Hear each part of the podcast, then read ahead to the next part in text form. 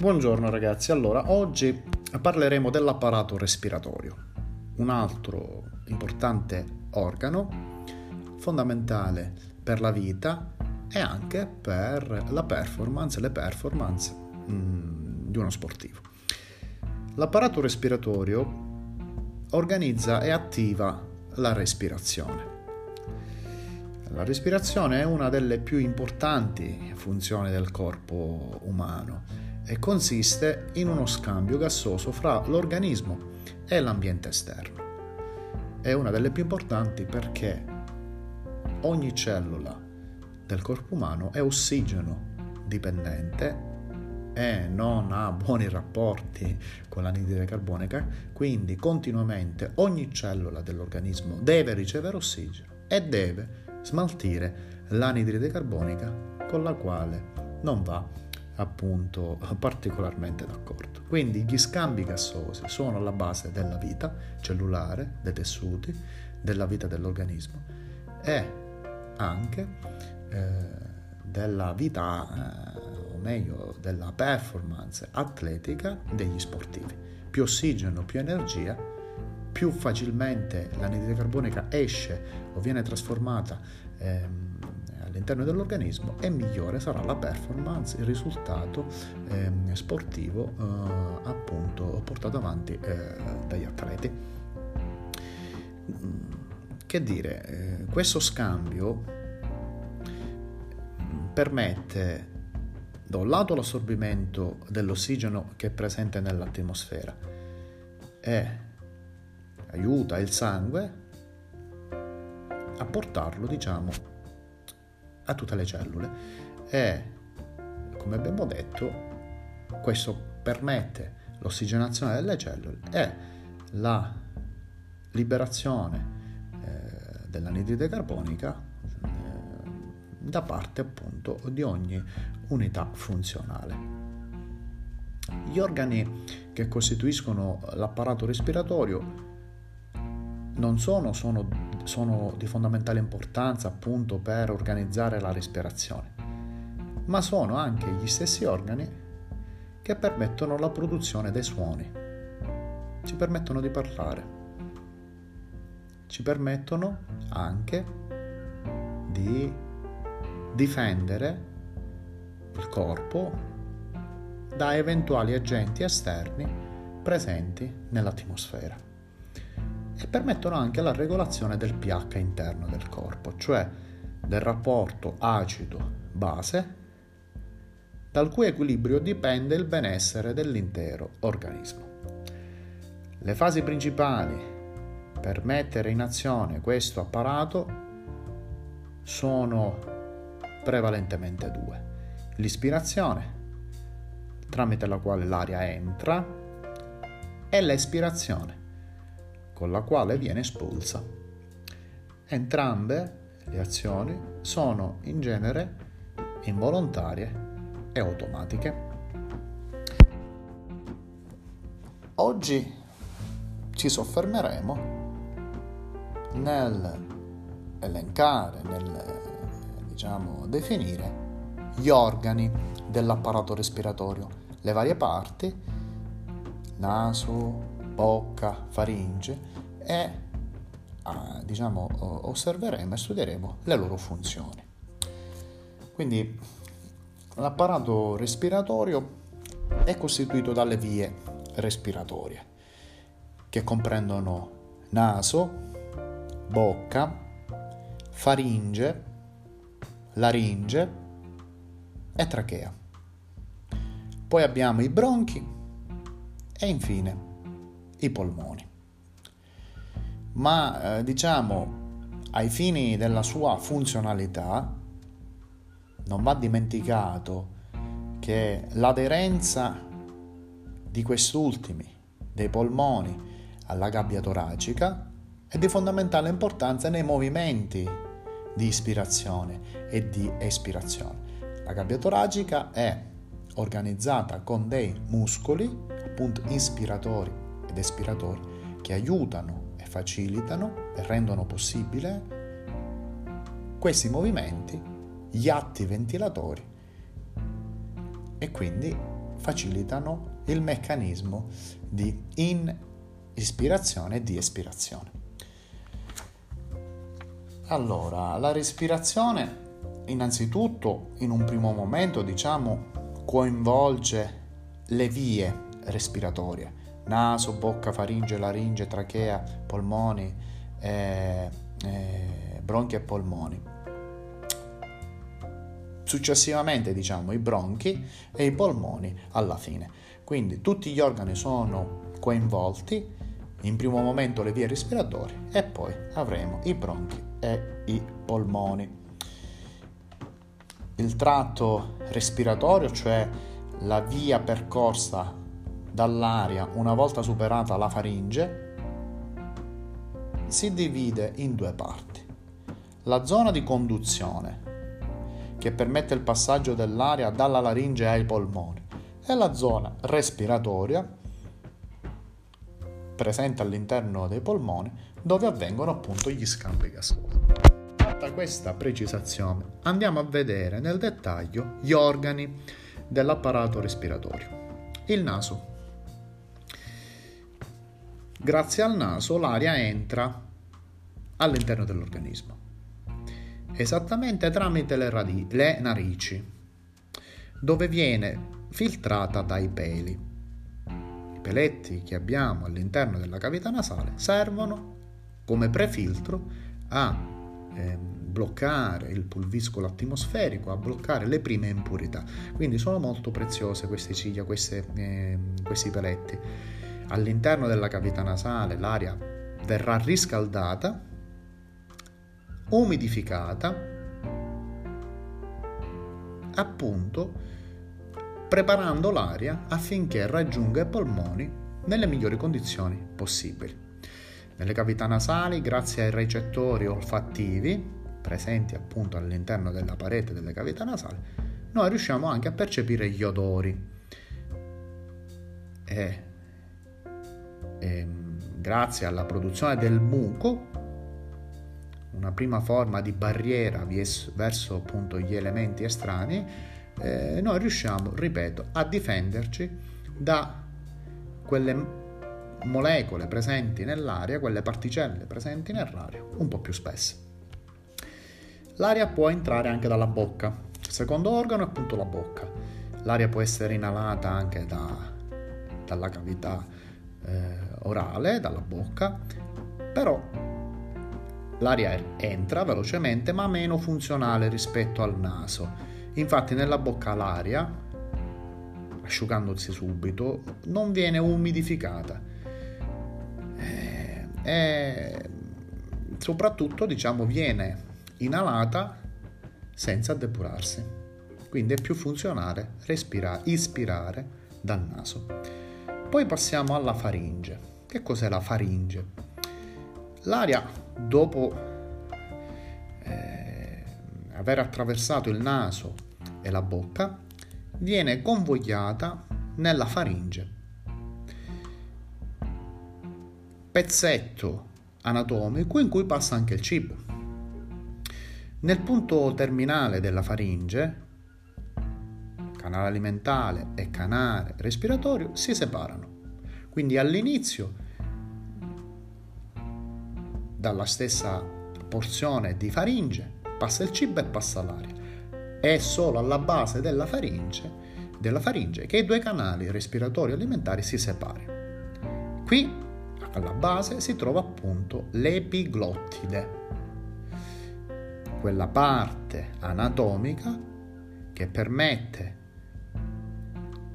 diciamo, la chiusura delle vie respiratorie nel momento della deglutizione, nel momento in cui il cibo dovrebbe andare nell'esofago.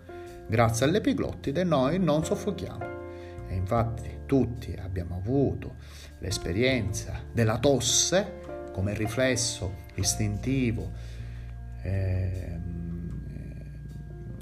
dovuto a una magari a un pezzetto di cibo entrato appunto all'interno delle vie respiratorie, grazie a questo riflesso noi possiamo con la tosse espellere eventuali residui di cibo ehm, presenti all'interno del canale respiratorio. Nella cavità faringea sono presenti le tonsille che hanno la funzione di intrappolire e distruggere batteri e agenti estranei, hanno sempre la funzione protettiva. La faringe si immette nella laringe. Quarto organo è appunto la laringe. La laringe è un condotto, un tubo a forma di piramide triangolare, la cui base è rivolta verso l'alto, diciamo.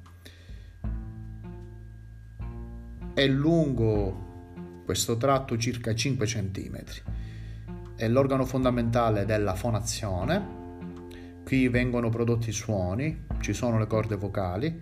Infatti durante espirazione, l'espirazione, quando l'aria esce attraverso le corde vocali, si piegano le mucose presenti nella laringe ed escono pure i suoni.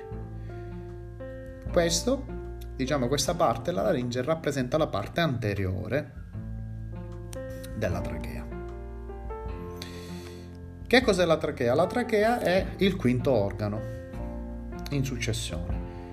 È un condotto, è lungo più della laringe, circa 12 cm di lunghezza, un condotto di 2 cm di larghezza, formato da anelli cartilaginei, se non erro 16 anelli cartilaginei, eh, formano appunto la trachea. E questi anelli hanno la funzione di impedire all'organo di chiudersi e permettere perciò all'aria di trovare sempre la via aperta verso i polmoni. Mentre l'esofago può piegarsi e parzialmente chiudersi, la trachea deve stare sempre aperta siamo ossigeno dipendenti. L'ossigeno deve sempre passare, l'anidride carbonica deve sempre uscire. Quindi i dischi cartilaginei presenti in trachea permettono sempre al condotto eh, di mantenere i suoi 2 cm di diametro. Questa struttura eh, per la sua conformazione, diciamo, mi riferisco alla trachea, è molto elastica e prosegue poi diramandosi nel bronco destro e diciamo nel bronco sinistro. Cosa sono i bronchi? I bronchi sono posizionati più o meno all'altezza della quarta vertebra dorsale e, e come abbiamo detto sono due, quello di destra e quello di sinistro. Le fibre muscolari che circondano le pareti dei bronchi contraendosi, regolano l'afflusso dell'aria.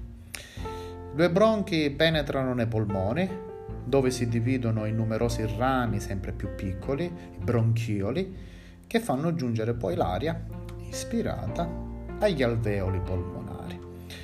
Piccole sacche a fondo di cieco, a fondo cieco, scusate, eh, dalla tipica struttura a grappolo come l'uva. Quindi gli alveoli sono poi responsabili degli scambi gassosi, permettono il passaggio ossigeno e anidride carbonica rispettivamente dai capillari.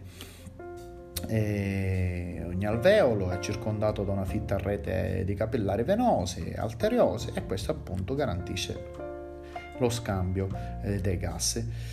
L'ossigeno presente nell'aria respirata si diffonde attraverso la superficie umida dell'alveolo ed entra nel capillare eh, poi i globuli rossi che sappiamo essere eh, organelli responsabili del trasporto dell'ossigeno e dell'anidride carbonica, entrano in contatto con l'aria presente nell'alveolo. Per un periodo brevissimo, si calcolano 0,75 secondi, e riescono ad ossigenarsi eh, uscendo piene appunto di ossigeno dai, eh, da queste strutture che appunto eh, si chiamano eh, alveoli, alveoli. Alla fine abbiamo i polmoni. I polmoni sono due, si trovano nella cavità toracica all'interno della gabbia, sono formati eh, in modo tale da seguire eh, eh, i movimenti appunto della gabbia toracica. Sono organi di forma conica, e hanno una particolare consistenza spugnosa. Mm, ovviamente i polmoni sono ricchissimi in alveoli. Il polmone sinistro è diviso in due lobi ed è un po' più piccolo rispetto al polmone di destro. Al polmone destro, che è più voluminoso, mm, è a sua volta diviso in tre lobi.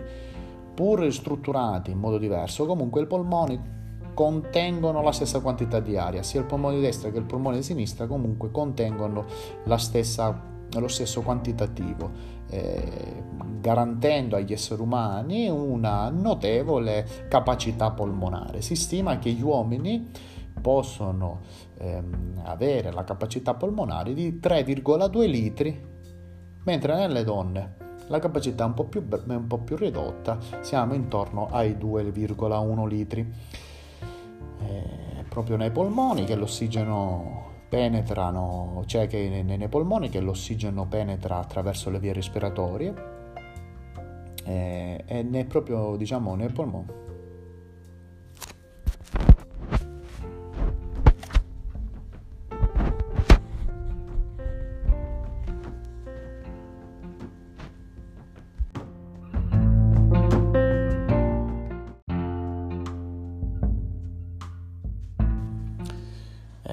proprio nei polmoni che l'ossigeno penetrato attraverso le vie respiratorie, diciamo, cambia mezzo di trasporto, passando nel sangue grazie all'emoglobina, che è la proteina presente nei globuli rossi, sostanza che ha la proprietà di, cattura- di catturare appunto l'ossigeno. Nei polmoni, eh, dunque, il sangue si carica di ossigeno e c'è dell'anidride carbonica che poi verrà eliminata attraverso il movimento di espirazione. Ognuno dei due polmoni è ricoperto dalla pleura, una membrana eh, che lo circonda, una membrana sierosa formata da due foglietti. Uno aderisce alla superficie interna del polmone, l'altro invece riveste la parte esterna del polmone e lo unisce alla gabbia toracica. Tra i due foglietti scorre il liquido pleurico che permette lo scivolamento dell'uno sull'altro.